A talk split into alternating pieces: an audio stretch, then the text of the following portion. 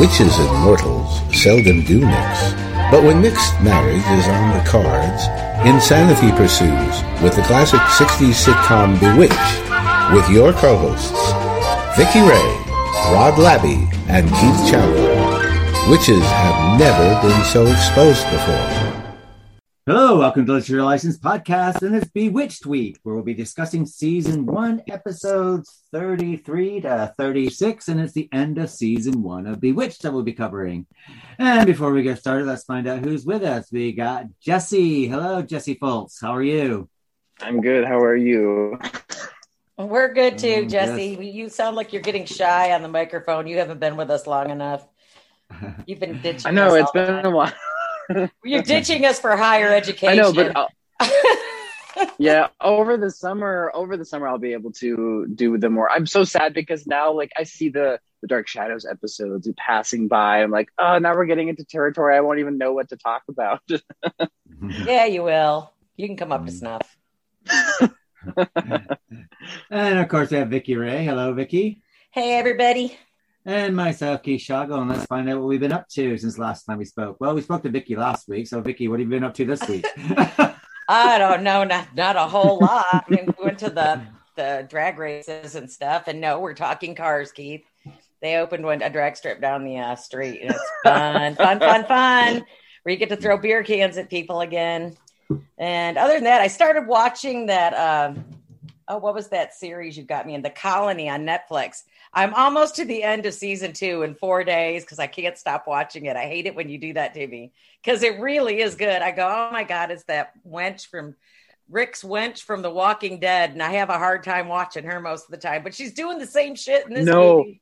She's doing the I same do shit too. on this. She's very annoying. She- She's doing the same thing in this series she did to Rick in the last series. She's just the oh, same. Oh, geez. she has not changed her. She's not even a-.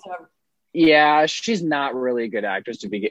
And I hate to say that, but I just she's not very compelling to me. She's, She's like a soap opera actress. compelling, and she exudes slut. I don't know what it is about it. I love her. Don't get me wrong. There's all the Me Too people are going to get me now, but um, yeah, I, I'm really enjoying that. Keith told me about it, and uh, I've been watching it. It's pretty good. Mm-hmm. And I started watching Hauntings Across America. That's pretty good too. You, Jesse, you probably like that one. Where, yeah, where's that? I was just about yeah. to They got this. They got this new. Um, this one scared the shit out of me. I'm glad it's subtitled, but they got hauntings from like Spanish countries. It's already bad enough when you see like demonic things that people catch or want to kill, kill you or everything. But it's worse in Spanish or another language. It just is. But anyway, what about you guys? I'm ADHD Well, what about you, today. Jesse? Well, I've really just been doing school and getting the itch to like go ghost hunting over the summer.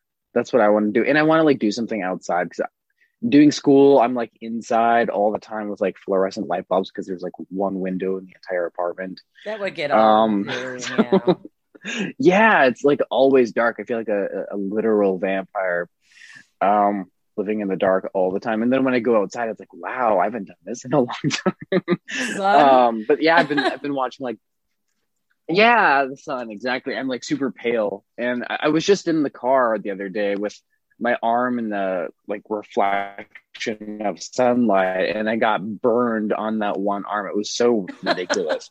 That's um, and I did- really I did do, do, um, a cemetery expo. what? Yeah, yeah. What is it? I was doing a cemetery. I was doing a cemetery expo where Oh, you elaborate. learn That sounds how to um, fix up like the. Yeah, you t- you take the gravestones and if they're you know having like mold or different uh fungus growing on and it, you just clean it up. Yeah, and then you fix the um if it's tilted, you just kind of you know unearth it and then fix it and then re you That's know cool. do whatever you have to do stuff. yeah uh so that was that was something i did uh, a few weeks ago i think. Um it, i think that was in massachusetts. Oh, and they got some cool cemeteries there. the actual expo and then i think the next day yeah they really do and there's like really old old gravestones. Around here there's also really old um gravestones and they have like a woman a free woman of color from the early it was i don't know i think somewhere between the 1700s or 1800s or something. I don't remember that the year of that one but they do have ones from like 1795 which i thought was cool. And yeah. just looking at the markings in the style of the i think they call that style like a soul effigy like the style of carving. They have like an angel in a certain style with like it, it's really macabre and spooky the way that a they have the etchings is. on the you can always tell who the children are the babies. yeah, the little lamb statue this exactly. stone. yeah. Yeah it's it's really sad that there were so many kid deaths like so baby many. deaths back then. I can't imagine. They didn't really have vaccinations or whatnot back then i guess so. But they had everything That's typhus and i need oh i know. I want to form like my own Scooby Doo trio where I go like ghost hunting with people. So I'm, I want to do that. Oh, really cool! Bad. I wish you were down here. I'm trying to get people. I haven't been ghost hunting in like eons, and I used to love doing it. Now no. Just, I just want to do it for fun instead of all that other notoriety crap. But it's a lot of fun. It really is. Exactly. Yeah. Did you get anything good? Anything scary you? Anything bite you in the ass? No, not yet. I, have heard that cemeteries are actually the least haunted places because that's where souls go to rest, and they're out haunting other yeah. places. so they really I don't think are. If I was I, the place, I wouldn't want to hang out in a cemetery. Nice I mean, that's just going to remind me that I'm dead. So I'm probably going to no. go fuck with other people. You know, that would be me. Yeah, they, they go where they feel the strongest um, attachment to. So when they died, they'll usually go back to the place that they had a strong connection with. So yeah, I agree. That's that. what I heard. that's what they do. What about you, Keith? Um, I actually haven't been up too much. I started watching Castlevania the last season on Netflix, which I'm enjoying. Ooh, is that good? And yeah, like it's a series, um, which is quite good, quite bloody and gory as well, and violent, which is always a plus for me. Castlevania. yeah, I haven't seen that. Oh, yeah, it's on Netflix. It's, it's an anime. A vampire. Yeah, vampire and evils walk the earth, and they're gouging their eyes out and cutting their heads off and stuff. Oh, cool. So, so that's quite good. And then, um, besides that, not a lot. Um, putting some getting you know season five together and sorting out what special episodes we'll do and stuff like that. Which so is hard to that. figure out. Yeah well, i got um well i got you know i'm writing up all the stuff for the website at the moment and i'll and i'll hopefully get the website up in the next month or two depending on how things are going here. But yeah so just sorting that out and getting interviews sorted out for next season and all that sort of stuff. And that's about it really. And nine to five monday through friday crap at work. That's about it really crap. and um, yeah, and the game that I got coming out is back to the 12th of October. So I keep telling Tyler about that. Um, it's got over 1.6 million pre-sales now. Is that's fantastic. So it looks like it's going to be a big one. And they're also talking good. about a bunch of awards going. I mean, I, I'm I won't be up for any awards, but um, the company will be. But um, I just wrote dialogue. It's not my story. It's not my Right. It's not my idea. They I just get commissioned to write dialogue for stuff. So, and um, I'm just now um, writing dialogue for three more computer games, which uh, being uh, being commissioned to do. So I'm just doing that now, which will be out in 2024 and 2025. Whoa. Oh my God, we're really looking ahead, aren't we? Precisely. Hopefully, we'll all still be here in yeah. our chairs, talking to each other across the pond. And one good thing, we should be done with Dark Shadows by that time. So, yay. yeah, I know. How can anything you love so much become so tedious? yeah. like, well, we'll be finished by the end of season five with Dark Shadows. That'll be it for it. So, yeah, I'm finally getting new, into with the new doubling up episode I know. I'm getting into the part where I don't remember. It's the, uh, what do you call it? The Adam and Eve story where they're going to start making women, you know, because yeah. Adam's got the seven year itch like like Spock does in Star Trek. I feel like I feel like Rob Zombie would be all over that storyline for like one of his movies or something, except they'd be like hot bombshell bikini women else. with like scars all over. I want him to start working on stuff. Like I, I was watching a bunch of interviews and like, when is that interview gonna happen? And they're like, I want to interview Rob Zombie and so Sheri Moon. I know um, he's pushing it back and pushing it back, and I don't know. So uh, I do send out an email to him every two months. Oh yeah, we'll do it. Yeah, we'll do it. I hope I hope it's because he's working on something because He's that that'll be the another only movie. reason I'm like, oh, that's Remember, is he's he? working on I hope something. so. He was redoing something. They're doing something. I sent an email to, to Keith and Joe. Now I can't remember what the heck it Oh. was. Yeah, what was it? I heard about that in an interview. It was, I think it's a new horror film. Uh, It is. that's like a remake of an older one, I just can't. but I don't remember what it was. I watched it. I heard about about it in an interview that I was watching last night. Yeah. Well, I- there's one thing we can be sure of. We know that Sheri Moon will be in it. she will be. We know Sheri will be in it. She's she's good though. I I mean I I like the work that Okay. she does. I like her as the crazy baby. I just I was sick. Um. Oh yeah, uh, baby Firefly. Um. I was sick Kill the 'em other day. Um. For like a couple days or a week, and I, I watched. Um. The on Tubi they do have some of Rob Zombie's films, and I watched them. Um. After watching The Exorcist. I don't know why I always watch horror. Which when I'm sick, Exorcist? that one's getting Um, remade and too. I found out that his films are actually really good. They're doing redoing. Oh no! Yeah, well, seriously, you can't remake that. There's no point. Do Nobody's going to be able to make Do that something new, downstairs crab walk any scarier than it already was. That's the only that that screwed me up so bad about that movie was when she Oh, see, downstairs. I watched the version on Amazon Prime, and they don't have that scene in it, and Oh it my was God, that's frustrating. Like, did I did I miss something? It's the director's cut you need to watch. you need to watch the director's cut. I don't know why they took that out. They they should have that in the it's- 'cause it final because that's genuinely terrifying. out. They actually lessened.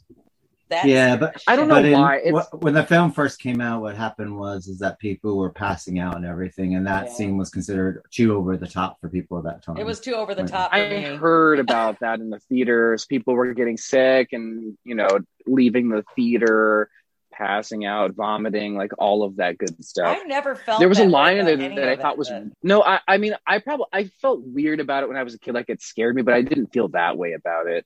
Um, I was for those uh, there was like an interesting line of dialogue where,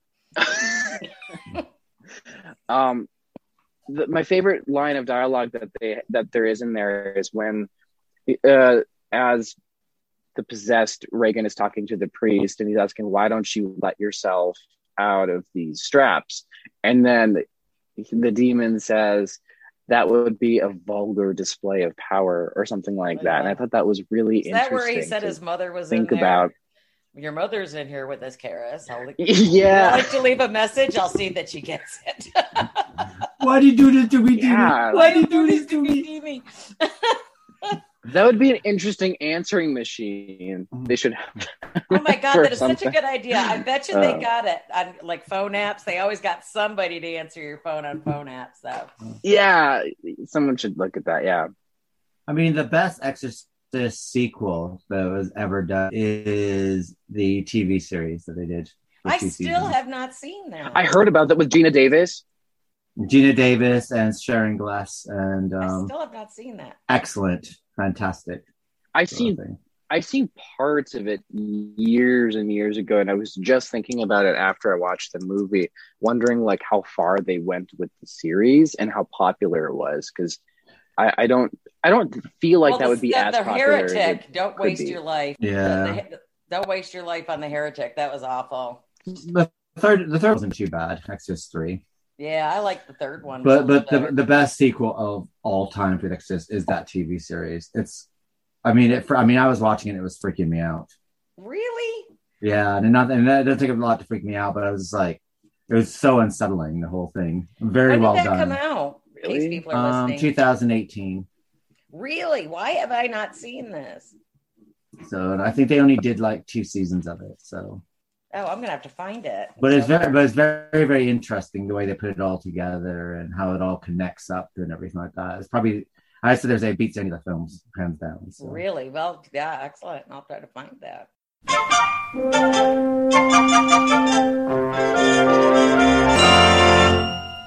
Well, this brings us to Bewitch, season one, episode 33. And our first episode is A Change of Face.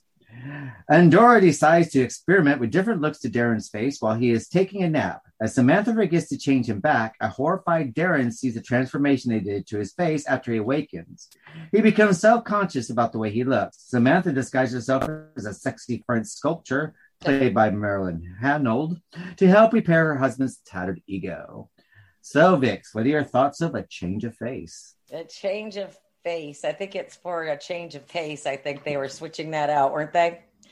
Um, I kind of feel definitely. I feel bad for uh, Darrin in this because not only is I mean, he's actually caught Samantha mocking him, you know, because really they were they were playing tic tac toe with his face, you know. When you think about it, they're giving him this a nose, giving him the mustache, giving him the flat hair and the curly hair. I mean, just totally screwing with him while he was sitting there and you know taking a nap. It's sort of like you know college. Don't ever pass out, you know, somewhere college because people will paint you. Oh, it was like yeah, it was like a supernatural hazing. yeah, it was. It was. And, you know, you kind of felt bad for him. And, you know, that he's going to, well, you know how, remember, he was upset about age and how she was always going to stay beautiful and he was going to get old and, you know, whatever and decrepit, I guess. But he he's kind of funny because he goes to that bar and starts talking to that guy who's played by Dick Wilson and I think uh, I think I read this is where he makes his first of 18 appearances on Bewitched in this episode. And he's just that schmaltzy guy at the bar, you know. He's a bar fly. He doesn't really seem like he has anything going on in life other than to give bad advice and listen to Darrin's woes, which is really funny you know, he goes, my he goes, my wife doesn't like my face, you know, and bartender he goes, well, my wife tries to change my face and stuff like that. So I mean, it's just like where guys go. I just think it's it's kind of funny because I I can see guys going to the bar. I've seen guys in bars complaining, you know, that they're not getting treated well at home or whatnot. But when she turns herself into Michelle, the sexy French woman, it's why is it always the French women on Bewitched? Have you noticed it's always French women? It must have been because back Brigitte then, Bardot. You know, Yeah, well, yeah, Brigitte Bridget Bardot, Bardot, yeah. and because France was like the the trendy fashion center of the world. Well, they're also doing those evocative films. I think uh, weren't the French films are coming over to America, and they're the first films that actually have nudity in them as well. Yeah, that's true. Yeah, So but this is supposed to be a family show. They're not supposed to allude to any of that. But I mean, you did see when she had, she had the her her uh, showing more of her Yeah, shoulders. exactly. And then she goes, Well, that's probably a little too over the top. So she made the dress go up a little bit, which is Mhm. beautiful. It was a stunning dress on the actress for sure. Mhm. But I, I thought there was a lot of funny stuff going on in this, but I kind of felt bad for for Darrin. Poor Durwood. They're making Well, especially because they left him with like a Adolf Hitler kind of look. I know. Well, and then Gladys, of course, comes to the door. No, yeah, that was a weird choice. Gladys, the Jewish next door neighbor, comes to the door and, is, and, and greeted by Darrin in his new Nazi look. it I'm was beginning kind to of, feel wasn't like it? Samantha just like Yeah.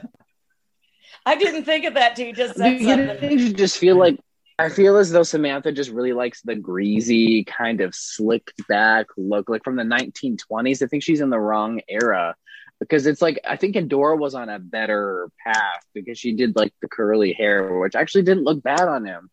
Um, it was much better than his Oh traditional. my God, like, it was I'm just gonna put a ton of product in and slick it back. It, yeah, really bad bad. And then. Samantha made it look worse than usual. So I'm like, what are you doing? I know. Why was she making her old man? Was she really playing with him when he knew he was helpless? Was she really enjoying herself doing this? You know. Well, I also like the fact that Darrin twigs that what Samantha's doing, and this is probably the first time we actually get him twigging. So he's playing along at the bar when you know the, um, when the, you know, the French sculpture shows Michelle up. shows up. Did he Yeah. know at that moment it was Yeah, her? he did because he played along with it, and then, then you know when she said that, and but then, and then she thinks that she's doing it again with the secretary at the end, doesn't he? It was like Oh, that's right. Because the secretary who started messing with the secretary. Yeah, he, no, she was. I thought it was my, I thought it was my wife. Oh, that's right. wife. Yeah, that's right. She was a temp. I forgot. Yeah, I thought it was pretty funny. I just it just shows that you know the constructs of marriage, nothing is perfect. And let's face it, me and Scott make fun of each other all the time. So Well, you it's just the way it is. I do have to admit, though, I think we've seen we've seen quite a bit of the back of Endora's head this time around, and I didn't realize how weird her hair basically is in the back. Oh, in the front, it looks fantastic. Yeah, it's like she's got like a crown of like hair, and then the back of it's just really flat, isn't it? So it's like, oh, this is a bit odd. It's not- Well, I'm flat. sure it was Yeah, one of those weird. things, It is weird. I know like it's like the Dark Shadow stars said they had those those things that fit in their hair to make them look like they had more hair. You know, back then. Mm. That's a lot the of rollers hair. or something, or was it something else? Yeah. Well, I mean, the Uh, it was like a actresses of the- hairpiece. like if you look at Norma Shearer and actor actresses in the 30s and 40s, and the reason why there was quite fluffy in the front and quite flat in the back is because they always wore a hat. So basically, their hat would fit, and of course, the fluffy bit in the front would have fit around the hat. That's the reason why. But Endora's never wearing a hat, so you're kind of going, okay, sort of thing. I love her blue eyeshadow. And I- there's definitely there's no hat. Yeah, there's no there's no hat on the door. Like no hat that could fit back there on the very back of her head because Well, that's they where it used to wear It's those not on the top or in any kind of placement where you'd find one. So Yeah, it normally fits on like the crown of the head, the the the back of the head, sort of thing, like a like a Jewish um, what's it call it, skull cap. It's kind of fit like that, but um, but yeah, and I, but I fe- I did I did find it quite funny that no, it's not in this episode, it's next episode, so I'll mention it for the next episode. But um, what she says about evolution was quite funny, but. Darwin, Darwinism, or whatever. Darwinism when they when they basically sit there she goes she goes she goes you know Darwinism where um, Oh, yeah. apes, apes apes are derived from men and Nora goes what wait till they find out it's actually the other way around Sort of. But, she has um, the best lines. She's all she always has the best lines. mm. I love. I mean her. I think I think this is a cute episode. I think it was. o- I mean, I thought it was okay. I, it was enjoyable. Um, you know, yeah, it was quite fun. I mean, we got to see Darrin. Um, you know, getting upset. well, not, but but you know, not. I mean, his him getting upset had more to do with his um ego and the simple fact that oh, you don't find me attractive enough. I don't think so I'd like it if somebody was doing that to me and trying. They have supernatural powers and giving me a mustache and making my hair funky, and that's kind of invasive. And I think most people don't you think it's it's kind of like and it's invasive. well, yeah, he was actually but- less shocked about that aspect than he simply was about her changing his looks because he didn't feel so i thought that was interesting that that was if you're changing my physical appearance and that just it's i don't know weird I also think this is the first time we get Darrin twigging about Samantha changing her form to make him feel better. We got that in this episode as well. I don't think we've seen that before. Oh, elaborate on that. Which means basically, basically he's behind the curve. Normally Samantha will do something and he's totally unaware what Samantha's up to or anything like this. This time he knows what she's up to. When when Michelle shows up, he knows that's Samantha. So I uh, thought And, it you know, took and he him a while to figure it out was her. I didn't know he knew right off the bat. I think I think he knew right off the bat because thing is is like you know I think he twigged right yeah away. i, I thought he found out i thought i thought he found out when he heard the secretary say say la vie and then all of a sudden he's like oh wait was that her last night? And is this her again? Because how would the oh, secretary know about that unless she was both that lady then and the lady now? It has he kisses the secretary. Yeah, I that was think the he- he moment tweeted when about he Mich- realized and then he- was trying he- to prove a point Yeah, he tweeted about Samantha being Michelle. Um, but but and because of that, he thought that the new secretary who's showing up was Samantha again, someone else. Yeah, and he grabs the secretary and kisses her. It's just like, you know, oh my God, you know, I'm surprised he didn't get slapped across the face. And Hey, I a was ex- I was waiting is for not that. A toy. So, That would be a cool Well, I mean- T-shirt, like a vintage 1950s design. A secretary is not a toy, with like a man slapping the rear end of a secretary or something. yeah, I mean, yeah, true story. well, it's back in the day. So It is back in the day. Women weren't expected to. Even when I was in high school, I graduated in '83. Yes, guys, I'm that old. Keith's always telling everybody. But when I got, I remember they used to always try to divert us to home economics and things like that. And I wanted to take leather shop and all this Oh. other crap, you know. And and it's just like they always tried to main into typing classes, into shorthand classes. I hated all that shit. You know but that's what they used to try to do up until the 80s and didn't happen like i was in college. I started noticing that things were trying to open up a little bit for us but it was kind of it was kind of you know shoe pegging yet back then. Nerves well, they kept trying to push me into like wood wood shop and things like that. wood I'm shop. like, and, and, the, and the worst thing about it is like I am like I have like no artistic bone whatsoever. I mean, you know, as far as Neither do I. as far as brains and writing things and stuff like this, I'm fine with technical things. I'm fine with as far as like anything that has the, with any kind of artistic flair whatsoever.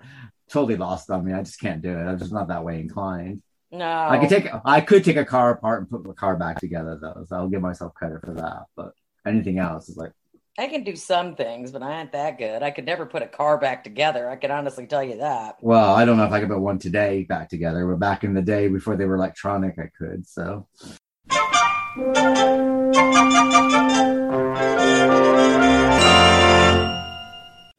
well, that brings us to episode 34 Remember the Maine. Samantha volunteers to work on the election campaign of Ed Wright, which is played by Edward Mallory, who is running for Morning Glory Circle Counselor against longtime incumbent John C. Kavanaugh, played by Byron Morrow. Wright wants to expose Kavanaugh's immoral and illegal dealings in past capital works projects. When Endora's help, this is what happens. So, Jesse, what do you think of this episode? I thought it was I thought it was a cool little expansion because again, I do like when they continue to build the world outside of their home Right. morning glory circle and Samantha gets involved. And I think that's kind of interesting. I didn't necessarily think it was the best of these kinds of episodes, but it was still a cool episode to see her get involved and um and then and Doris Mrs. Waters like because she did the whole um she made the whole what what what was that called again? She made that She- thing flood the in, The the, The pipe water I think one. Again. the- no the pipe gave way. Wasn't the whole thing about the the uh the, the guy was embezzling funds or whatever instead of putting it in the water project? yeah Hmm. And I think she yeah whatever that broke the water was. main or something. Didn't she break the yeah water? oh yeah yeah that's what it was that's what it was it was the water main that's why the episode is called um is called that um so that's what it was I guess um but I thought that was hysterical I mean Endora is always funny I was glad to see her in these string of episodes too because I you know I feel like she was kind of absent in the last one uh so that's always fun. I do like to see her and Samantha partner on things too. It's so much fun to see them get into mischief or, you know, even if Endora is just working on something that she totally doesn't agree with, but because she cares about Samantha, she just does it. Even like she doesn't. No, wait, that's the next episode. I won't get into that one, but uh, yeah, because she it was similar in the next episode to this one where they like partner on some things. So I thought that was cool. I like to see that. Um, and I like Endora's seeing always Endora funny too. do But it was funny how Darrin comes home. It's it's fun to see Darrin come home and like wonder what the heck's going on. And he sees a whole and all of house full of sudden- people wondering if, yeah, one probably wondering if it's like a bunch of witches or you know just Well, he's got Like, a whole he's got a whole Trump rally in his freaking living room when he comes home. You know, it's like what's going on? Exactly. oh, and the joke, I, I love this joke where um the Samantha gives the reason why they couldn't have it at one of the neighbors' house, like one of the women's houses, and she's like, "Oh, because her husband is coming home tired from work and Yeah. doesn't want a bunch of people in his house." And then like Darrin bunch gives a look people. like, "Yeah, well, you didn't think that was me." I mean, I have to there and say, I also like Abner. Abner Kravitz is like he's going to these rallies, but he's always like he's wearing like earplugs, not listening. He's just He's sitting there. probably listening to a game, is what or I has like a football game in his ear. I, I thought Yeah. so too. Like I thought it, but I, I think that was the last, like one of the last few episodes where they did that. But I think this time it was just earphones, like n- He just had noise canceling on, so he's headphones not or something. anything. He's just Yeah. listening to nothing. I thought it was funny. But let Ed me Wright- say, earmuffs. Go ahead. Yeah, Earmuffs, I don't. Th- I've never worn earmuffs that totally cancel out noise. Like you can still hear stuff. So I, I don't know how that would have worked. Oh, I I've thought got they were those just, like, special things for headphones that they. NASCAR, and even those things you can still hear out the side. You know, and they block most of the- Exactly, but it, it just yeah, it, it blocks most of the the damaging to your ear, lo- you know, your ear canal kind of sound. So, but you can still hear stuff. It just I, so I don't know what that was about because he, he was Well- totally deaf to Gladys, but I think he was just ignoring her. Well, the whole the whole earmuff thing seems a big thing from the television and cartoons and everything like that. Because when they, it's always like they always put like earmuffs. Oh, they'll put these earmuffs on so you can't hear anything. You're like, Right. What are you talking about? So they and they do it like in old movies and stuff like Yeah. that. So I don't know. I mean, it's, it's there seems to be some kind of device that they always kind of use for like cheap comedy, I guess. But Uh, but when you but when you start thinking about it and try and put in you know put in realistic senses, like well no not really. I mean, I guess it's best that you can put the You- earmuffs you on know people are gonna show do him that. tuning tuning her out. Yeah. And, and you know people are going to test things like that out to be funny in in situations and then when it when you do it and it doesn't work it's like wait that's not that funny because it doesn't actually work that way um Mm. even like when someone takes their hands and puts them over your ears like you can still hear most of everything it just cancels out like I, I guess the major sound but you can still hear like the minor aspects around you like echoes or something Yeah. I thought it was funny that Endora tells the reporter her last name is Waters because her real name is something that he could never truly ever pronounce, apparently. And oh that's true yeah that's true About, they were talking about Ed Wright and you know, and him having the debate, and then she brings up that she was at the Lincoln Douglas debate in 1860. but um, and, and she tells uh, well, what was it? Her last name. Oh, she her real last name is something Darrin couldn't pronounce, and presumably no other mortal. And she tells him, and uh, what what is that? Oh yeah, the local paper and this is called the Gazette, and the title um, uh, is supposed to be for the 1898 battle cry, "Remember the Maine."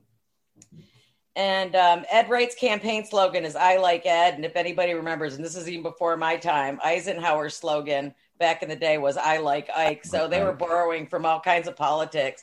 I guess that as far as this one goes, it was funny.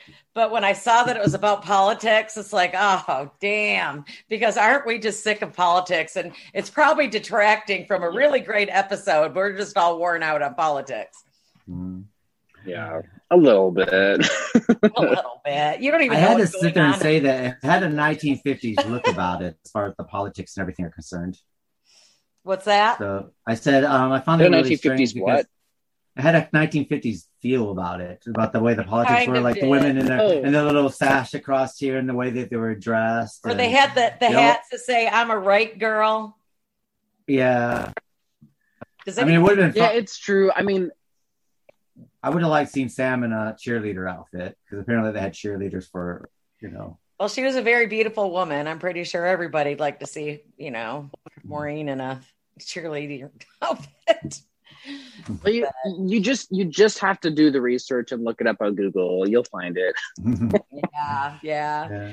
I thought it was a cute little episode, though. Yeah, it was cute. It's I of like like, it, Dora raising, Mhm. you know, and Dora's really a cool customer, though. When you think about it, she just she's just so much better at being a witch than everybody else.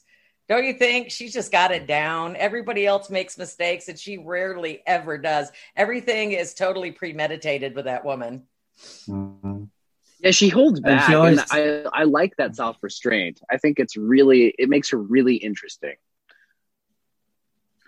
I would hate for her to lose your lose her temper though with you. No shit. You know that. Oh, yeah. If she if she loses her temper with you, you know it's the point of no return. It's like you're never you're never gonna recover from that. Whatever she decides No, to do. no, you. whatever it is. That's why, yeah, when he starts insulting her, and well, when Dick Sargent gets in there, he start he's really insults her later on. You know, it wasn't Dick York so much, but Dick Sargent used to all the time. He was Mhm. always pushing it in the later episodes. But um, but yeah, I mean it's you uh, know there there are a lot of cute little things in here, like when they break into the office and you know and and they're looking for the files and Kavanaugh, so that's quite cute and Yeah, you know and but it i mean this does harper this episode does feel like an episode that we saw previously where samantha and dora get together and tried to solve something that's going on in the community well, I like when they get together, yeah. mother daughter team. You know, yeah i do we like get a it. lot I- of that with these with these strings of episodes, so Mm. it's kind of nice. It's So- like being spoiled a little bit.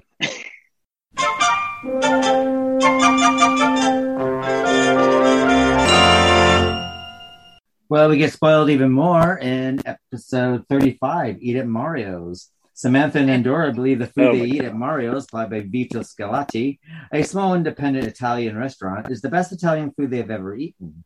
Samantha believes all Mario needs is a little advertising, so Samantha, using witchcraft, decides to provide some advertising for Mario's. The problem is that Darrin's new client, Linton H. Baldwin, played by Alan Hewitt, is the owner of a pizza chain looking to expand its market. He pulls his account from Darrin's firm to go with Samantha's supposed agency. Samantha has to figure out a way to help Mario, yet save Darrin's career by Baldwin keeping his account at McMahon and Tate. So, Vix, what are your thoughts on this one? perfect pizza. Is there such a thing as the perfect pizza? I thought it was kind of funny because she was trying to explain to him about his accounts. And when he gets home, he's kind of selfish. He never really asks about her day. Darrin does. And she's trying to explain she's no, gone and had this great lunch at Mario's and she'd really like to help this guy. Do you have any ideas, you know, what could possibly help him? Because he's just not making enough money or he's struggling and, and he's really worthy. And then he just keeps talking about his problems he always does it, which I know people, God knows we all probably hear when somebody comes home from work. what a bad day or what kind of stressful day they've had. I know I do. And it's just like, well, I guess nothing really exciting happens in my day, so Scott doesn't care. but no, I'm kidding. But I thought that uh, the I, the actor I cannot. What's his name again? He played on Gilligan's Island. He's the Italian guy. Oh God, what's his name? That's going to make me nuts. Has anybody got the actor's name? uh, Mar- uh, the one he played Mario. Yeah.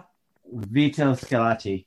Oh my god, I love him because he's he's always showing up as like a, a character prop in, in a lot of other different shows at this time. But they kind of endanger um, uh, Darrin's job because the perfect pizza guy doesn't, you know, the, the restaurant, Mario does not want pizza on his menu. He's trying to exclude himself and have real Italian food. And this guy's got a pizza chain. I don't know if it was was it Pizza Pop of the Oven or was it Pizza Chain like CC? I think it's I think it's like a Domino's kind of a like a Domino's kind of thing. Yeah. But they take out that big. Well, they didn't take it out. They they twinkled it into the pay. Eat at Mario's. You know, that's all it says is eat at Mario's, and then they get the Skywriter. What else did they do? They had something else. Well, the, the, the Mario one was just a newspaper, but um, when Samantha steps in, then all the other stuff was for the perfect pizza to help Right, but but no, then they course, put the perfect. Then they put the the eat at Mario's in there because they took an extra page by witchcraft and did it, and he was trying to explain to her the economics of not doing that. So she yeah. was kind of cheating, which is he's always such a God. Darrin can be such a wet blanket on things, can he? Sometimes? Well, I think that has more to do with the simple fact that you know she she aced him, didn't she? So yeah. so we're looking at Darrin's yeah. Bruce ego. Again. But if you've ever noticed through all these episodes and stuff, yeah, always comes up with these great ideas. He always does and saves the day. Mm. So the woman is standing. He never appreciates her effort, though. Like, he, even if he doesn't like the outcome, he never appreciates her effort or the fact that she even cares. Because not everybody would care about you know things like their like his job. Like his job's not super interesting, and she goes out of her way to be interested, even though it's not interesting. Maybe she genuinely finds it interesting too. I mean, I don't know. She seems to find many things interesting that don't make sense to me, like the fact that Darrin. She likes the slick back look and the mustache that we talked about earlier. Like I, I don't know. I don't really that must understand. have came from one of her other centuries. A little bit after that. maybe, maybe she did. Maybe she did. Yeah, like the she might have dated Hitler in a previous um, before she met Darrin. You don't know. Well, she's that old. True. she might have been Ava Braun. But you know, I thought I thought it was clever how they did this because in helping the perfect pizza guy after helping Mario, it doesn't detract from Mario because he doesn't have pizza. So they're advertising to pizza lovers and then advertising to people who like Italian food, not necessarily pizza. So they both get like helpful advertisements. And obviously, like when you watch it, it doesn't detract from Mario's to help the perfect pizza guy. And I thought that was kind of clever. And it was so fun to see how they just go over the top with the advertisement with the talking dog, the kids, which that was funny. I don't oh, know yeah. why. That's that right. the park. The, the kids saying, like both saying the same exact lines. Yeah, and the guy's just kind of like looking like he's in some kind of magical like world full of bubbles and dandelion dust. And he's just like, I like this. I really like just the fact that there's so much of my own advertisements being streamed around me. It's like this perfect, like, I don't know, it's like a dream world to him or something. He's really getting into the whole thing. And then it makes him come crawling back to McMahon and Tate. And, uh, just like that, no questions asked. Uh, and the thing is, you'd think in real life, if this was to happen, they would somehow have to they would have to recreate that somehow in order to take credit for it. Like how how did they get away with it? They'd have to, you know, continue that. Does he just continue to ask Samantha for help with that, or like what? I don't understand. Yeah. one day. So it's like an org- uh, It's like a huge mass organized advertisement. uh, for one day only. Exactly. so that would be kind of confusing. I have to say though, I did like we did get a lot of Endora, and we got Endora's actually we got a different side of Endora. We got Endora actually caring about something beyond her witch world. So she's caring about the community with Mario and wants to take care of Mario and sort Mario out. And at the same time, when Mhm. um Darrin, you know, Darrin's gonna lose the account. Um, Samantha has, doesn't beg Endora for help this time. Endora just decides to help David or Darrin uh, in this situation. So she's like, okay, well, fine, we'll do this. Well, well, well, okay, that's fine. Let's, let's we can sort out both these people at the same time. And it was Endora's idea to sort out to help Darrin out at the same time of helping Mario out. And I thought that was quite interesting to do that because we normally it's Samantha, oh mom, can you da da da da da or whatever. But this time we didn't get that. It was Endora actually offering to help in this instance, which I thought was, that was Oh, nice exactly. twist to the story as well. even even with Darrin, like I could see because they both enjoyed Mario's pizza, and she, you know, mentioned that for Immortal and Mortal food, and it was the best food this century. That she really liked that Italian food, um, and obviously wanted to help him. But the fact that she also wanted to help like Darrin and sided with him, and McMahon and Tate was like, "What? This is a first. You have no reason for it aside from like just supporting Samantha and the fact that you're trying to make her happy as." You know, her mother, but otherwise it's like she has no real reason because she's never had a reason to like Darrin or dislike him really. I guess she doesn't really have a reason aside her him People being just mortal. breathe and So you I thought that was like interesting them. too, the fact that she helped. Yeah. I think I think Endora. I think Endora. I think Endora likes Darrin not for for but for the simple fact that he makes his wife or her daughter happy. Even So- though she doesn't like him, I guess she, Passionate too. She doesn't, she doesn't like the situation, but I think she's appreciative that Darrin makes Samantha happy. But but I also think with Endora that there is a childlike side of her where she just likes to like shake things up a little bit and just step back and see how it works, see what happens here. yeah, Yes. that happens in one of these episodes pretty much. Because I mean, and plus Endora doesn't like television, so this is her television messing around with Darrin, isn't it? so can you imagine back then? People didn't watch. know, TV if they like were- we do, they just don't. well, Endora goes, "Oh, what are you doing? Turn TV on at ten o'clock." Yeah, can you imagine? Oh my God, we're bad. Oh yeah, uh, uh, an interesting. I think an interesting episode. Like if you were to redo this series and could get like really, like witchy with it, it would be interesting because you know, Bewitched sets up their witches to be immortal and to be born that way. It would be interesting if they were to like, like what if Endora was to like tempt Darrin into becoming a witch? Because the whole They reason do, she doesn't like they? him is because he's mortal.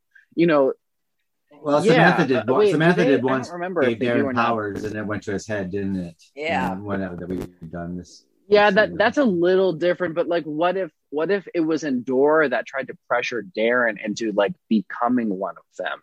So that way she could like him for being that and for also being married to Samantha. It's like they don't address like the other kind of witch in the show at all. It's just the immortal kind of more whimsical idea of what a witch is, which I like that, but it would be interesting if they did that. It would be such an interesting episode to see that. Well, like the next episode we trying do to get. lure Darrin into their world like that.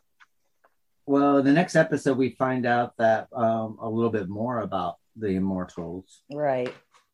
and that basically that's what you're born into. You can't become that. This is what you're born into.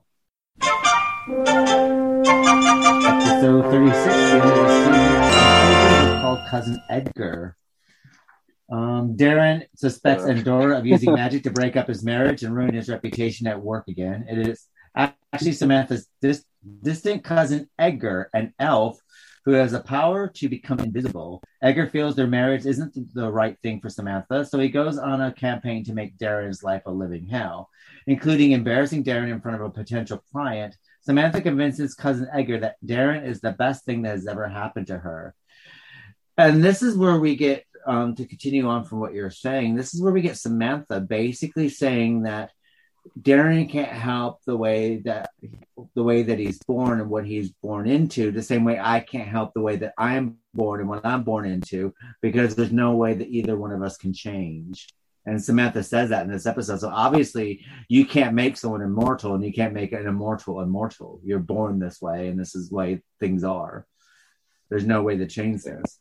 Well, couldn't you I enchant somebody like they did do that to Darrin before? They did give him power. They, So I yeah, they get they give him power, but how? But the thing, the question basically is, is that what we've learned in this first season is that if they pop something into existence in the house, like the the lights, we found out that those lights actually disappear from London here, and then they pop them back.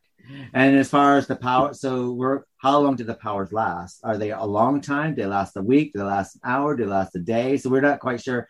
If I if I'm you know an immortal witch and I give you the power to be a witch, to have the powers of a witch, how long does that power last for? Is it indefinite? So we're not quite sure about those yet, about those kind of things. But we do find out that if something is zapped to you, it actually come. It's they're not making it out of thin air. It's actually being zapped from somewhere else. yeah, but um, Edgar, he who did he play? He was in Laugh-In. What's his He name? wasn't laughing yet. Arte Johnson. Yeah, yeah, he already. Yeah, I remember him now. He he always played like the little German guy in Hogan's Heroes too and stuff. He popped up like like character, but it was kind of funny. Samantha was talking to cousin Edgar, and she goes, "Boy, you were my biggest, you know, bodyguard back in the day, and." You always were there when I was in trouble. And she goes, Come to think of it, you only show up when I'm in trouble. So you already know, though. Here we go. You can almost guess what's going to happen. He's going to disapprove of Darrin and her relationship because I guess he thinks she's too good for him, or he doesn't want her married to a mortal. And Dora said, I believe. Mm. Well, I mean, there's a. I have to question this family line. When does a family line include an elf?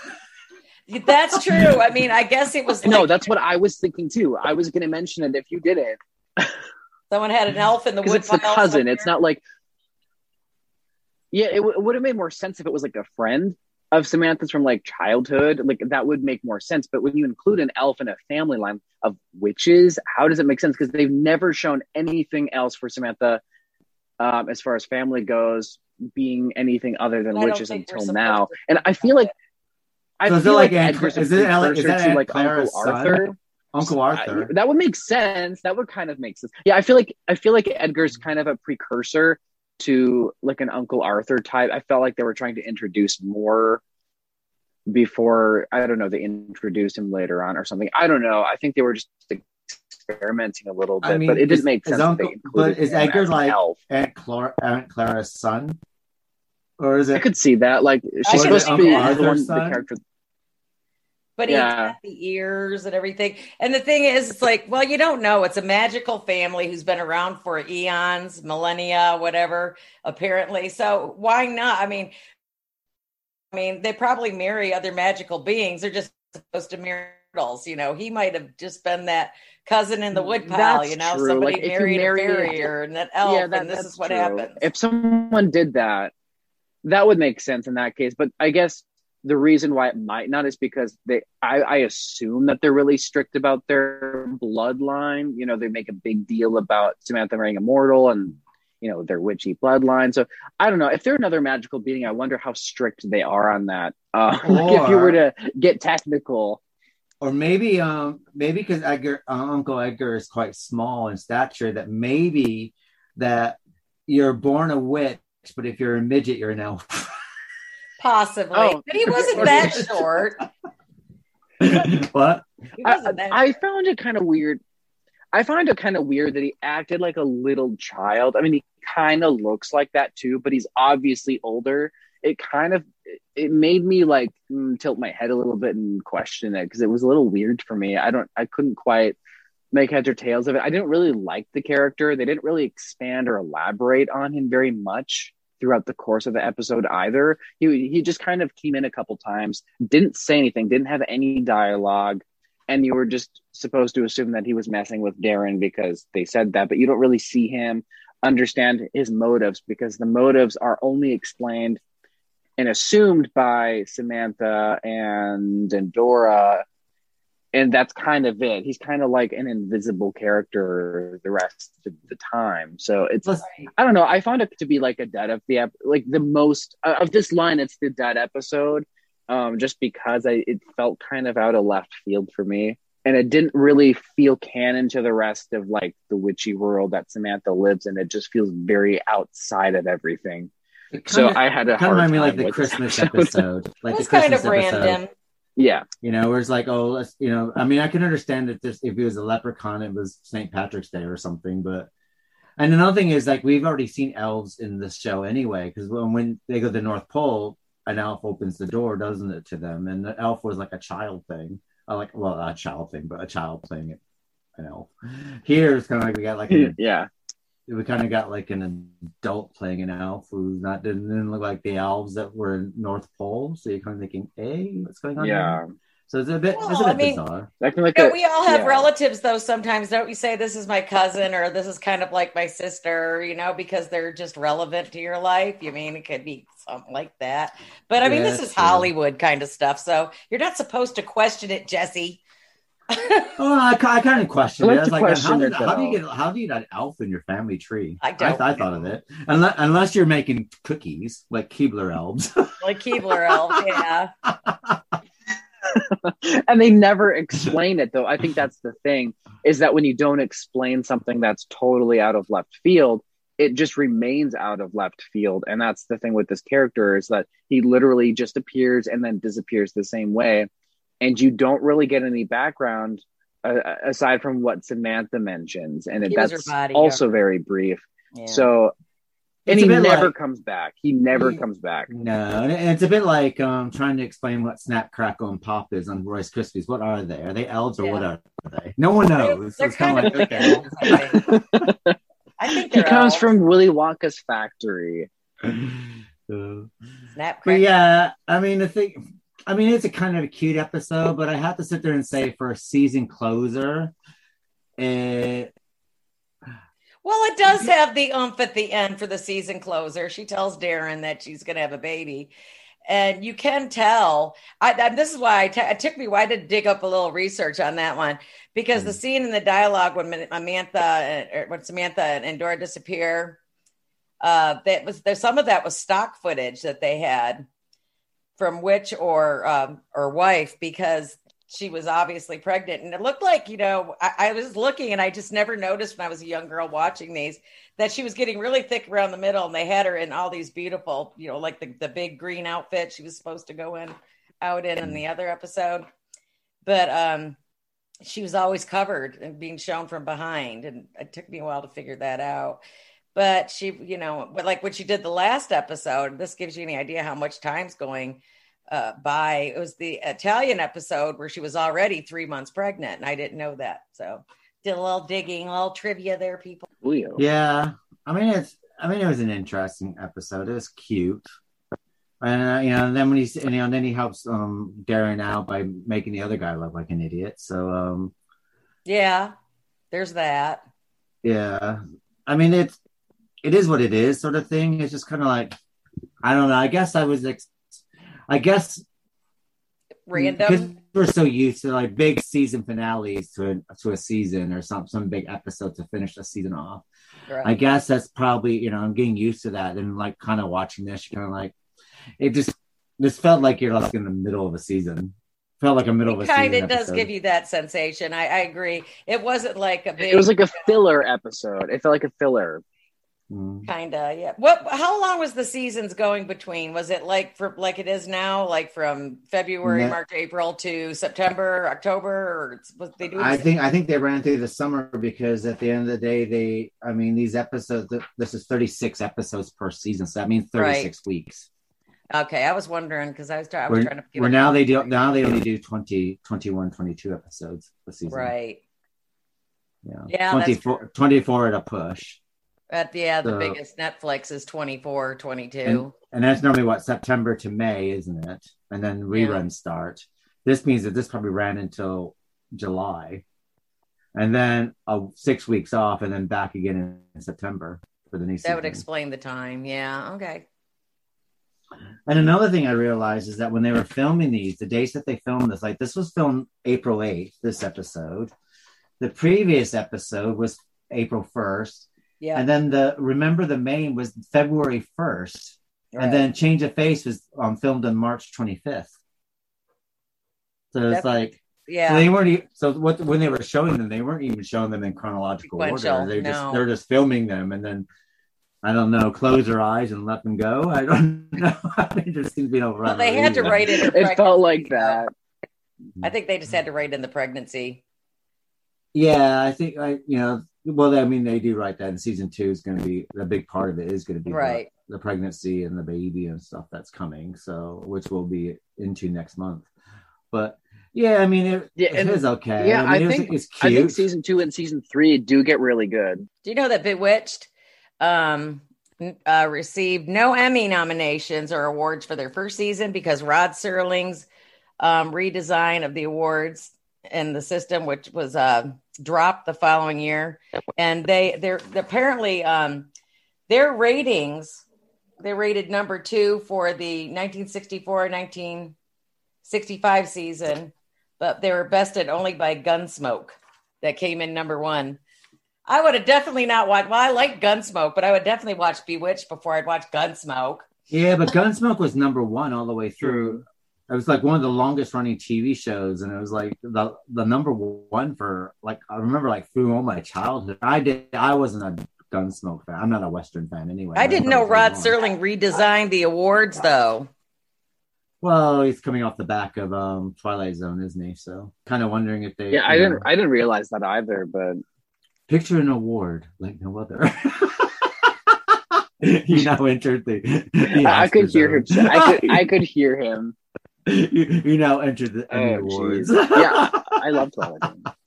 Oh, yeah, that reminds me of the episode with um Elizabeth Montgomery. Wasn't Dick York also in a Twilight Zone episode? I mean, I feel like he had to be just because that was I think she's done. Yeah, I think she's done Um, Twilight Zone. I think Dick, Dick York did as well. Yeah, she was in Zone this one that was-. She was in a kind of Adam and Eve themed one, but it was like post Vietnam War or something. And it's some kind of war that they were after. And it, there was one man and one woman alive, and they were both silent. I don't think there was any dialogue in the film, but it was so, it was such a fascinating episode. And she, I mean, she doesn't have to say anything to convey like emotion or anything. Like she's a really good actress, and I can't imagine a different actress playing Samantha just because of that. Oh, she's yeah. like the emotional support of of each episode. I think.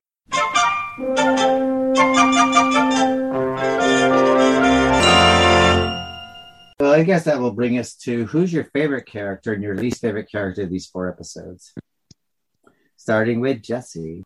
That's easy. Edgar and the Edgar episode. I do not like that character. I thought he was kind of made no sense.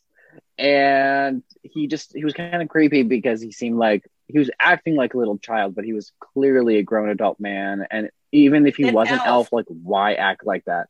because he's yeah, not. but it, elves don't do that. Yeah, but like little ones that like the brownies that live in tiny little mouse holes would do that. But he's clearly not that kind of elf. He doesn't He's live in the brick and okay. mortar of a person's ho- home. No, he doesn't live in the. He doesn't live in like the brick and mortar of a person's home and like take supplies and then, uh, you know, expect the people not to, you know, come back to him. I, I don't know, whatever. But it, I just didn't like him. He was it was the least interesting episode to me and it just didn't match the tone of the rest of the episodes of, of this Right. block that we watched. So I, I don't know. I didn't really like it and i didn't like him. What about your favorite character? hmm uh i'm just gonna say Endora because it was nice to see her again after a long time of her not really being in the string of episodes that we've been watching so it was nice to see her um, interact with Samantha and kind of be more friendly to Darrin. 'Cause, you know, at some point, the whole war between Darrin and Endora gets a little old because it's like you can only take it so far. It's like at some point you got to mellow it out because they're not going to be at war forever unless something happens. Um, unless Darrin does something to piss her off or vice versa. So I did like that. So I, I do appreciate Endora um, showing a different side of herself too. So she's probably my favorite um, character. And what about yourself, Vix? Who's your favorite and least favorite character? I'd have to say in this one, my favorite episode was probably when they character, were... not episode. Huh? character, not episode. Oh, character. I thought we were talking episode. Oh, okay. Um, I'd have to say my favorite character is probably going to have to be, I would say Darrin in this instance, just because they mess with him a lot more in these episodes than they normally do.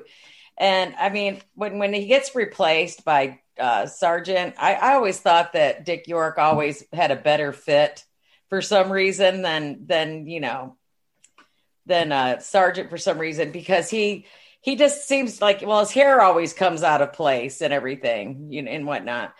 Um, and I kind of like how in the end he he you know he's really excited. He finds out that Samantha you know at the end of these episodes that Samantha's going to have a baby. And you know and it really kind of humanizes him more because it's like oh wow a baby. Because you know i mean they're, they're they're supposedly on their first year anniversary correct me if i'm wrong right? They've been married a year so i guess it's time mm-hmm. to include a child you know in the in the show probably and add whatever drama comes with a little witch or warlock but i thought that i, I really liked him in that and i'd mm-hmm. have to say my least favorite character with the two politicians because I'm so burned out on politics. This just happened to come across during a really messed up political few years. But I mean, it just goes right back to it. You know, somebody's lying and somebody's supposedly telling the truth. And it's the same thing. It never changes from decade to decade to decade. You know, whether it was the Lincoln Douglas debate or the Ed Wright true. debate. It's so true. It's all the same. You're always going to have crooks and everything else, and it just reminds me of the you know the shit show that goes on. and I guess that's why it wasn't my favorite episode because it really, I, I, I guess it's just like God, enough of politics. Mm. Don't put politics in my favorite shows. Mm. Um, my favorite uh, um, um, character I had to sit there and say I'm I'm going to go for Endora on this time around um, because she always.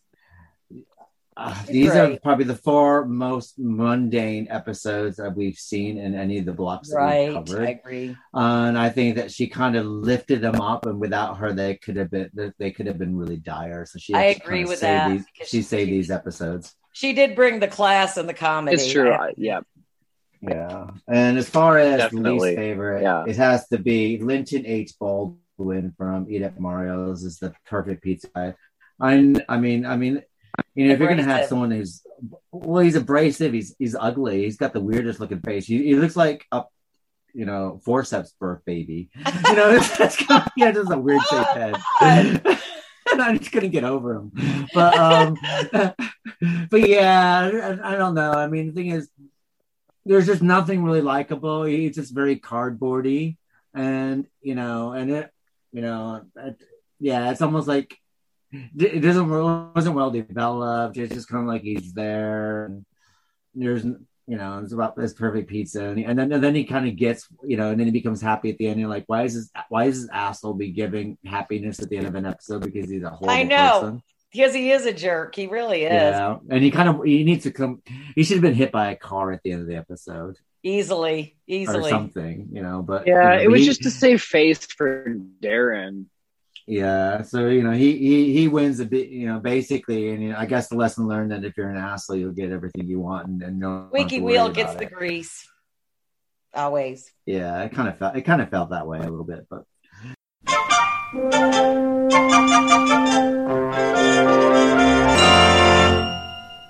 So now we're going to cut to our favorite episode and our least favorite episode, and we'll start with you, Vix. What's your favorite episode? What's your so ahead of myself episode? now. My least favorite episode. Well, you know, it goes with the politicians probably. Um, because it just like I said, it was it was a cute episode. You know, I'm sure that well back I don't know if things were much any more tamer. I guess we didn't have social media back then when we were electing city council to president, you know. So things were Mhm. probably a little more tamer. So I probably shouldn't uh, judging from the situation and the, the time and era in which it was filmed. But um the the the, the not the guy that played uh, Ed Wright, but uh the other guy was very abrasive, I thought and he just, you know, I just found him, you know, everybody knows he's a bad guy, but you just got to be able to prove he's a bad guy, kind of thing. And I just thought it, just like I said, I'm kind of beat on politics. And that's the only reason I really didn't enjoy this one. And it would be a second coming up with Mario, and actually with the abrasive, you know, guy that wants his, uh, his ad campaign to be about his perfect pizza because there is no such thing as the perfect pizza. I have not found it yet, but when I do, you guys will know. And my favorite episode, I would say, is when Samantha tells Darrin she's pregnant. I thought that was just really sweet. Mm. It gave you something to look forward to for I guess next season. So. Yeah, because you know that there's going to be more antics, and nothing. It's sort of like you know. You remember when Jeannie marries Major Nelson, and and he's always dreaming about having, ba- yeah. you know, they might have kids, and the baby's going to be a little genie. You know, it just comes around with all that stuff. I mean, I, I get a kick out of this era because comedy was so much simpler back then, and, and this is kind of endearing because he really does look like he's all excited about having a baby, and and uh, you know, and it's it's good, probably going to make things so much more worth it because Samantha has to ask herself, this poor guy is he's probably asking himself, is, is she really worth this? i mean all the hell they put him through. You know, is any human being or any witch worth this? But I, I like the warm, fuzzy feeling at the end of that one. Mm-hmm. And what about yourself, Jess? Well, uh, hmm, as far as my favorite episode, actually, um, do you have see, one? Remind me. Uh, there's the politics one, the Edgar one, the water main. Wait, the water main one was the polit- politician politician one, right? What was the first one that we did? Um, it oh was, yeah, the face one. It was the French lady. Remember? Um, yeah, the rearranging of of Darrin's face. Um, yeah. Hmm. I liked that one personally. I'm trying to think. Uh, yeah, Edgar. we know you didn't like that one. that one. See, I yeah, I, I, hated that one. So I'm trying to find my favorite episode. See, it's hard because I didn't really just pick the one you like. Any one of these episodes, but the, I'll go with the first one, I guess. I, yeah, that one was was funny. It, it was interesting. Um, in all honesty, yeah, I didn't think was, this was the strongest block we've seen in a long with. Right? You, this hasn't wasn't really. No, a, yeah, I think we've. this. I think we, I think we agree on that. It wasn't. Yeah, I think we agree on that. It's really not that strong, so it's hard to pick. Yeah, no. it is a hard one. I think they get better in the next two seasons. I think they get better in the next two seasons for sure. They have some of my favorite episodes on them, aside from like the early first season. Right, so right, right. It's not like we're going to be like who shot Jr. towards the end. You know, it is kind of mild mannered finale. yeah. I mean, as far as um, my favorite episode, I'm gonna say um, Eat at Mario's, even though it has the worst actor in it. But I quite like Endora working with Samantha. I like the little Italian guy. I kind of like. I thought there was a bit of warm warmth and niceness, and I love the end of it when they go to the restaurant at the end. And it's the three of them going out to dinner together, and I thought that was quite a nice see Darrin yeah, and Endora and Samantha go out to dinner that. together. So I quite like that, and I and so yeah, and I thought oh, yeah, yeah, yeah. Okay. I said, but out of this these four episodes, I think so far they're probably like the some of the weakest are just kind of like some of the most unforgettable. Yeah. Um, and my least favorite. You mean the most? Um, you mean the most forgettable? Yeah, just there's nothing. There's nothing about them that actually made me feel warm and fuzzy. They had bits and pieces that I liked, but it's like something that kept me like, yeah, oh, I can't wait for the next one. Can't wait enough. for the next they one. They weren't the strongest episode so far. And you know, if you got, you know, yeah. basically, if it I said before, if it wasn't for Endora, um, if it wasn't for Endora, I just pro- probably these episodes would be even more robust, and she kind of like saves it. Now, as far as my least favorite, I'm gonna go with cousin Edgar because it's kind of like we kind of been down this road before because we did have, you know, when he thought the Siamese cat was Samantha and then falling yeah, over true. himself. And it just seemed like there just seemed to be a lot of ideas that they were all recycling. episodes that were done better.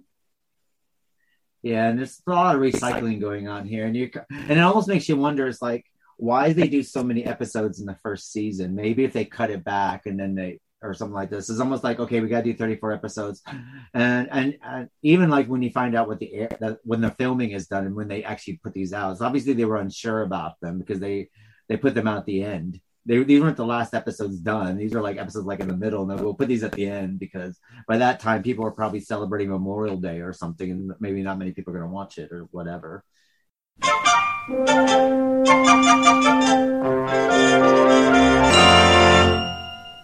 what we'll do is um, before we wrap up, what we'll do is talk about since this is the end of season one of Bewitched, what your final thoughts of season one are. So, starting with you, Jesse, looking at season one of Bewitched, what is your final views of season one? Think f- for me, like this is one of my favorite seasons just because of the nostalgic factor. Um, you know, it has like a really, really strong beginning um, so even if it doesn't have like the strongest and it's still always going to be one of my favorite seasons. And like I said, like season one, two, and three are probably my favorite seasons of Bewitched. Um, just because there's so many interesting ideas and characters that you get to see. Um, and I think in the first season, they really just established like the home life, the marriage of Samantha and Darrin, and then how they interact with Samantha's family, Darrin's family. It, it feels like they're genuinely reflecting married life, like in its earliest stages, because they do work a lot with issues with the marriage, um, issues with work. Um, and the, these are the places in the sets that we constantly see over and over again within each episode and then Darrin struggling to get along with um, Endora, um, Samantha having to work around Aunt Clara, and then Darrin's family, and having to combine these two different worlds. So I, I do feel like it. It's like a, it's both metaphorically, but then also directly of um, reflecting like new beginning married life. So I think it's kind of cool that they do that and how Samantha's witchcraft is kind of like a metaphor for the actual issues you would deal with in real life, I guess, if that makes any sense. mm-hmm. And what about yourself, Fix? Well, this seems like it's a case study. The first episode is like case study for newlyweds, you know, where you meet all the new relatives and people are coming into your life and not coming into your life. But the kicker is that she's kind of a paranormal creature that has powers and her whole family, you know, sits on airplanes and, and drinks champagne outside of the airplane. So I, I think it's it's a good setup.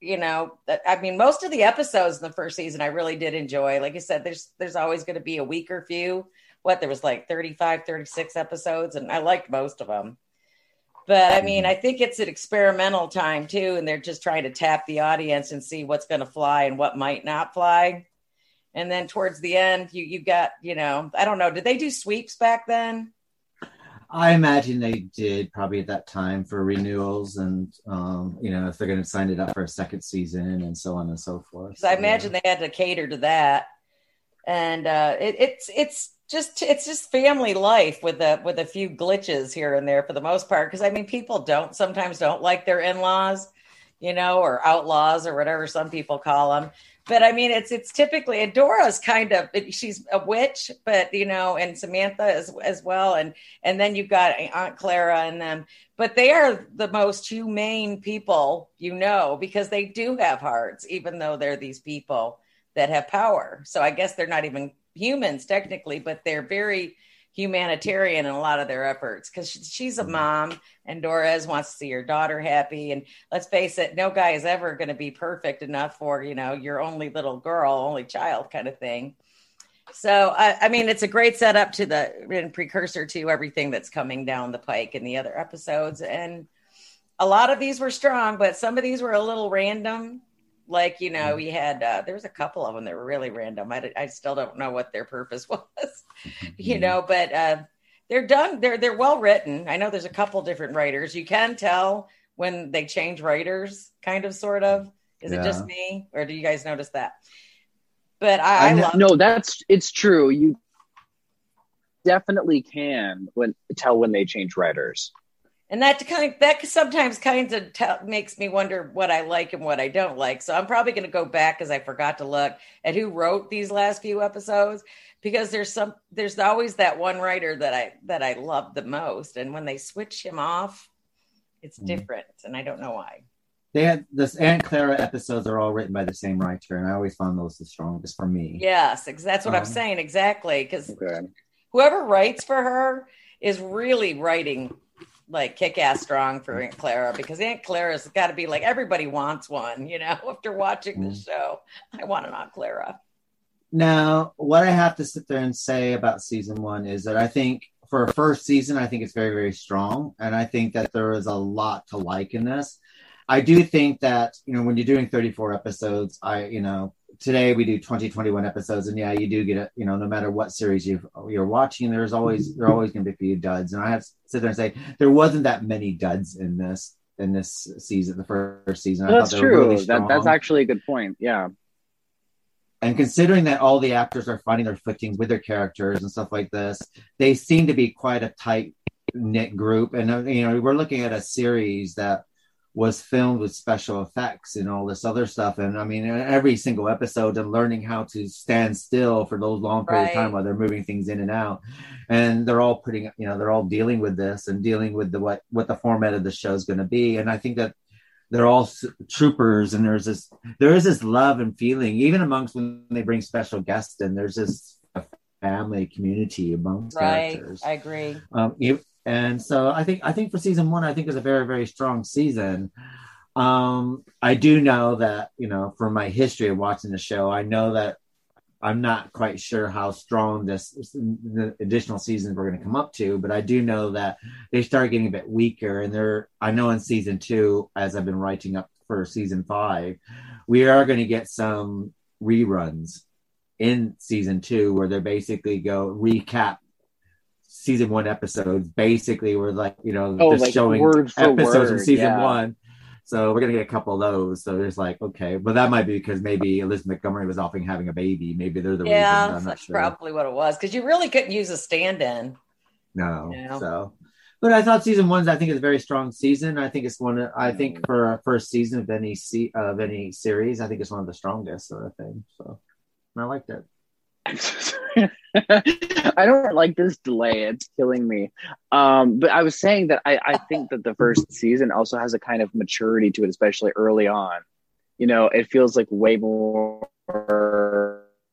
It's just much more mature. Something I don't know on, but like even with the way that in the episode where um, Darrin has like this coworker that he brings over to like a dinner party, and he's like harassing Samantha. I don't know why that episode sticks out to me, but that episode was very interesting to me in, in a way episode. for some reason, just because just because of the way Samantha handled it and how it was a genuine struggle to get Darrin to believe her about what happened. That when they she turned the it guy was like into a something that dog. he struggled to believe until he saw it for himself. Yes, the poodle. And I thought like an episode where Samantha does that, like ha- it had a purpose and a reason for it. So it had like a very strong, I like love that. episode. mature thing going for it. But then later on, it's like they're kind of doing it for no reason. They're you're struggling to understand why they're doing it at all, and it just kind of feels like, uh, like I said earlier, like a filler episode. But I don't know. I, I like how, what they what they did with the season two. So I'm sorry for interrupting. That's that's okay.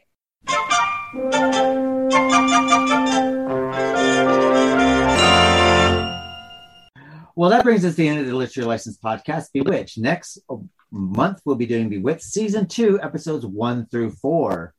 And the next episode that we'll be doing is part of our um, Man versus Nature, which is next week, which will be day after from 1983 and Testament about 1983 about nuclear war, which will be a fun loving episode and probably Hopefully, won't be slitting our wrists after that one. And then, of course, we'll be covering Dark Shadows. And of course, our next Some Classic Novels episode is Alice in Wonderland. Or is it? No, sorry, it's Little Women.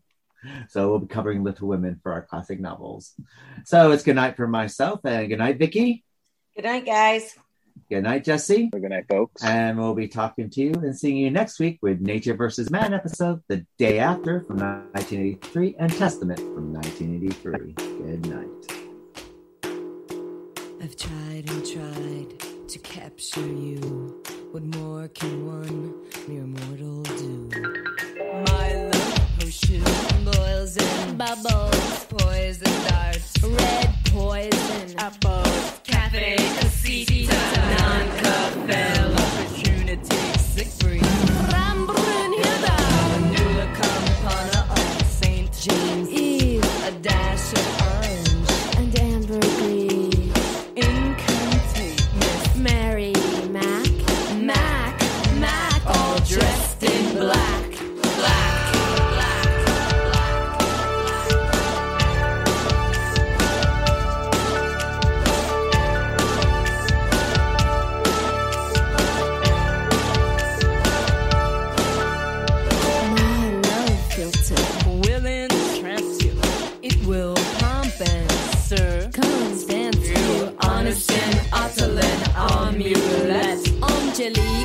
Barnabas from Joseph.